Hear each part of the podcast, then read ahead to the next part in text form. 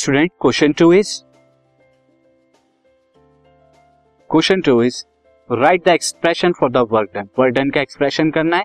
When force acted on object in the direction of the display जब force apply हो रही है in the direction of display तो क्या होता है? This is nothing but work is equal to force into distance ये हमारा एक्सप्रेशन हो गया.